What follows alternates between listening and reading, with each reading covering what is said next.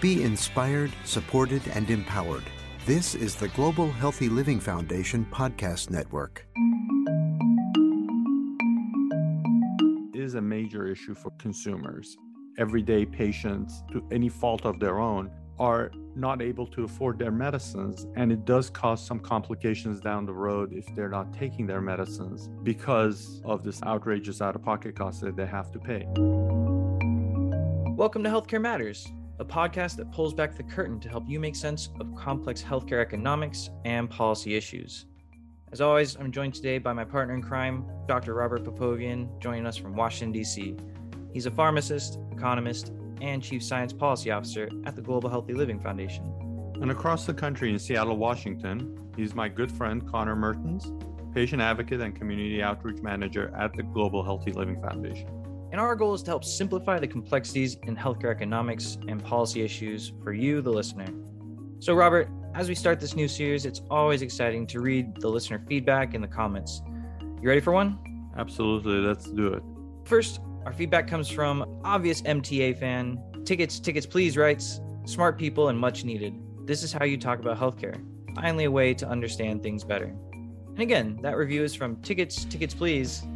Thanks for your review. And we invite all of our listeners to go to Apple Podcasts and leave an honest five star rating and a positive review. And don't forget, wherever you're listening, click that subscribe button so you never miss an episode. Terrific. Let's get into this episode then.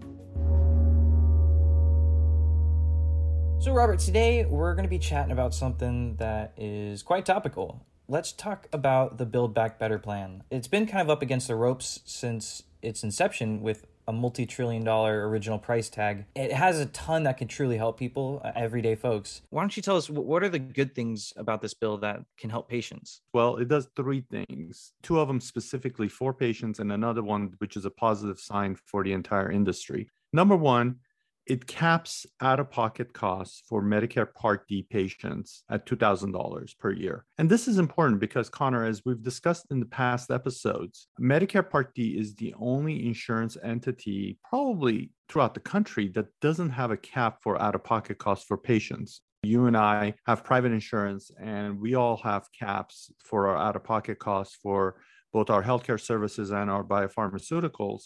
And Medicare Part D is an anomaly, and this is going to be fixed through this legislation. The second thing it does that also is going to help patients, specifically patients who have diabetes and are insulin dependent, is going to allow to have a cap on insulin out of pocket costs. Now, there's some discussion about whether the cap number is really a good number or bad, but there is a cap now. So patients are not going to be overly exposed to out of pocket costs as they have been in the past. And finally, it does the third thing, which is good for the system. It starts introduction of some type of reporting transparency that the pharmacy benefit managers and the insurers have to provide how much dollars they sort of like recoup from the industry in form of rebates and concessions and fees and everything else which is going to create a little bit less opaqueness of the system as currently we have it and create a little bit more transparency which is sorely needed in this marketplace.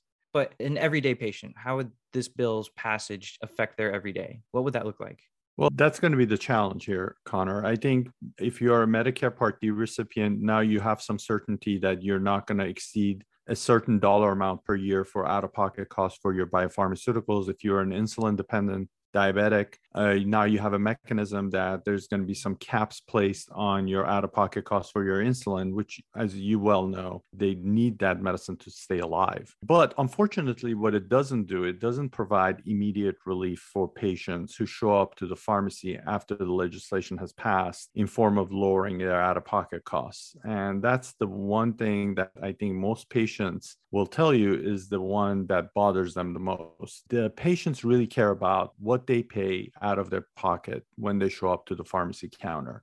And this legislation does not address that. And that's the key here because unless we are able to address that issue, a lot of the other components of the legislation really fall apart. For example, if you look at Kaiser Healthcare Foundation, they've done surveys over the years of asking patients what they believe about government intervening in drug pricing in form of negotiation. And overwhelmingly, it has bipartisan support. When you ask consumers who do the polls, they tell Kaiser Healthcare Foundation that yes, in fact, they do want government intervention in drug price negotiation as a way of intervening. And it's bipartisan support, by the way.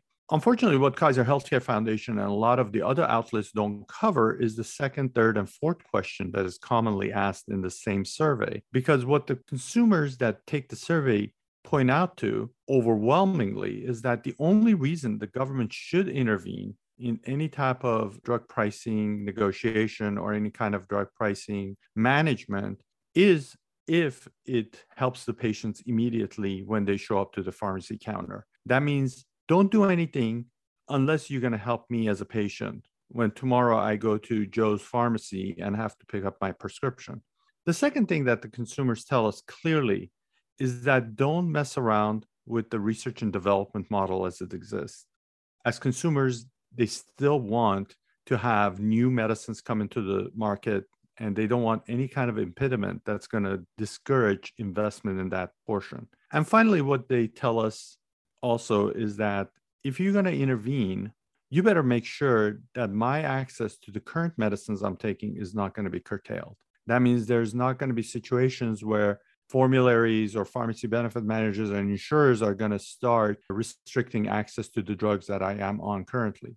So, yes, this bill does some good things. It doesn't go far enough to help patients when they show up the next day at the pharmacy counter. That's the one thing that they patients really want is savings out of their pocket immediately after the passage of this legislation. But this legislation is not going to do that for them. We must have been reading the same article because I was seeing some of those same points where uh, it's somewhere around 70 70% of Americans think the government ought to do more in intervention of healthcare plans. And following up to your point of folks wanting to see the immediate changes to their skyrocketing costs of medications, 44% of patients report skipping filling prescriptions because of their high costs. And we know better than most that when folks aren't adhering to their medications, it can have severe consequences to their short term and long term health. So you started to dig into the parts that don't go far enough. And we started to talk a little bit about transparency. I'm wondering, does this bill address better data keeping that can help with the transparency?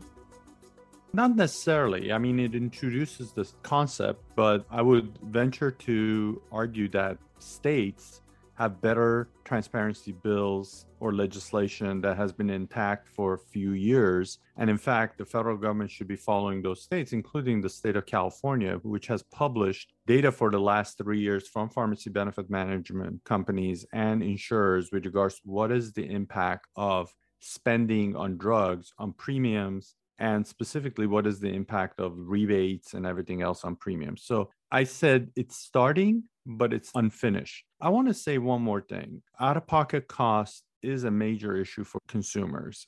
Everyday patients, to any fault of their own, are not able to afford their medicines. And it does cause some complications down the road if they're not taking their medicines because of this outrageous out of pocket cost that they have to pay. So that should be priority number one for anyone, whether it's a policymaker, a healthcare professional, or an insurer, or a pharmacy benefit manager, or a patient group to address. Because unless we address that, everything else falls apart.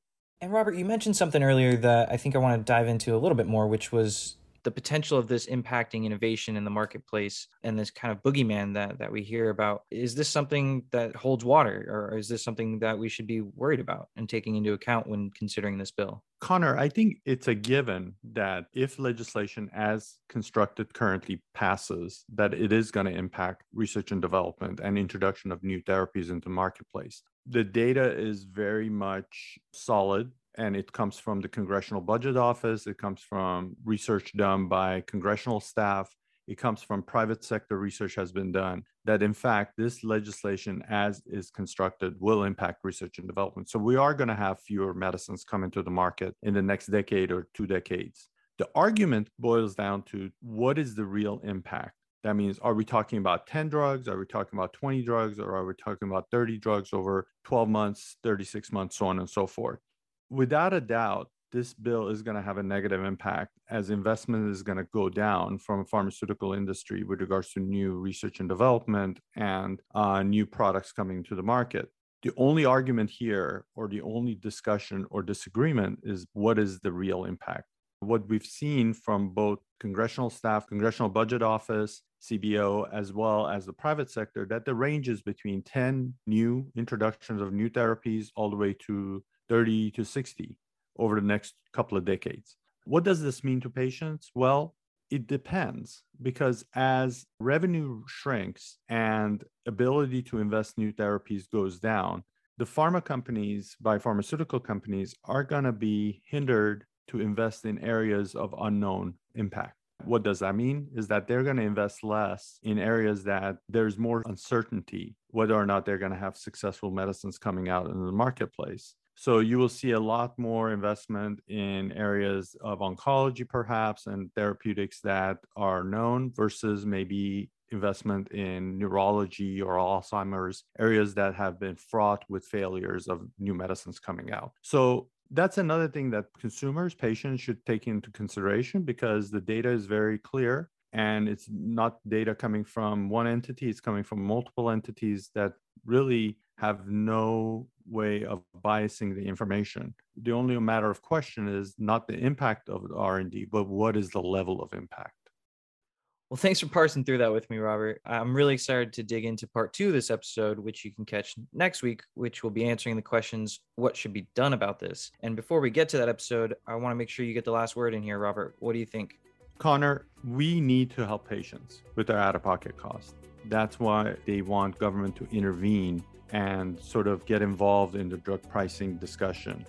The problem is that this legislation solves some of the issues, but also leaves a lot of unknowns and also doesn't solve the major problem for consumers, which is when I show up to the next day at again Joe's pharmacy, am I going to pay less out of my pocket for my drugs? And that is not going to be the case. And consumers are going to become frustrated as they're going to realize they're not saving any money out of pocket there's definitely impact on research and development that's going to happen. It's a, just a matter of what the number is not whether or not it's going to impact research and development. But more importantly the other thing that it doesn't do which we alluded to it does create some transparency but doesn't go all the way. I would have hoped that the government as the largest payer would have instituted within this legislation laws and regulations that mandates that PBMs and insurers open up their books completely and provide audit rights to the federal government because federal government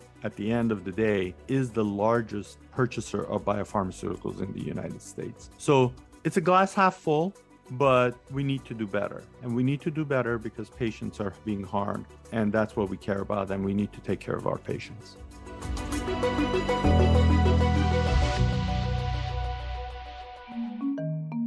We hope you learned something too. We'd love to hear from you about the Build Back Better legislative plan and the impact on biopharmaceuticals, access for patients, and out of pocket costs. Send your emails to healthcarematters at ghlf.org, or better yet, include a short video or audio clip. And who knows, whatever you share may be included in our listener feedback portion of future episodes. Thanks for listening to Healthcare Matters a podcast that pulls back the curtain to help you make sense of complex healthcare economics and policy issues. And if you like this episode, please go to Apple Podcasts and leave an honest five star rating and a positive review. Wherever you're listening, don't forget to click the subscribe button so you never miss an episode. As always, he's Dr. Robert Popovian. And he's Connor Mertens, the number one patient advocate in this country. See you all next time. Be inspired, supported, and empowered. This is the Global Healthy Living Foundation Podcast Network.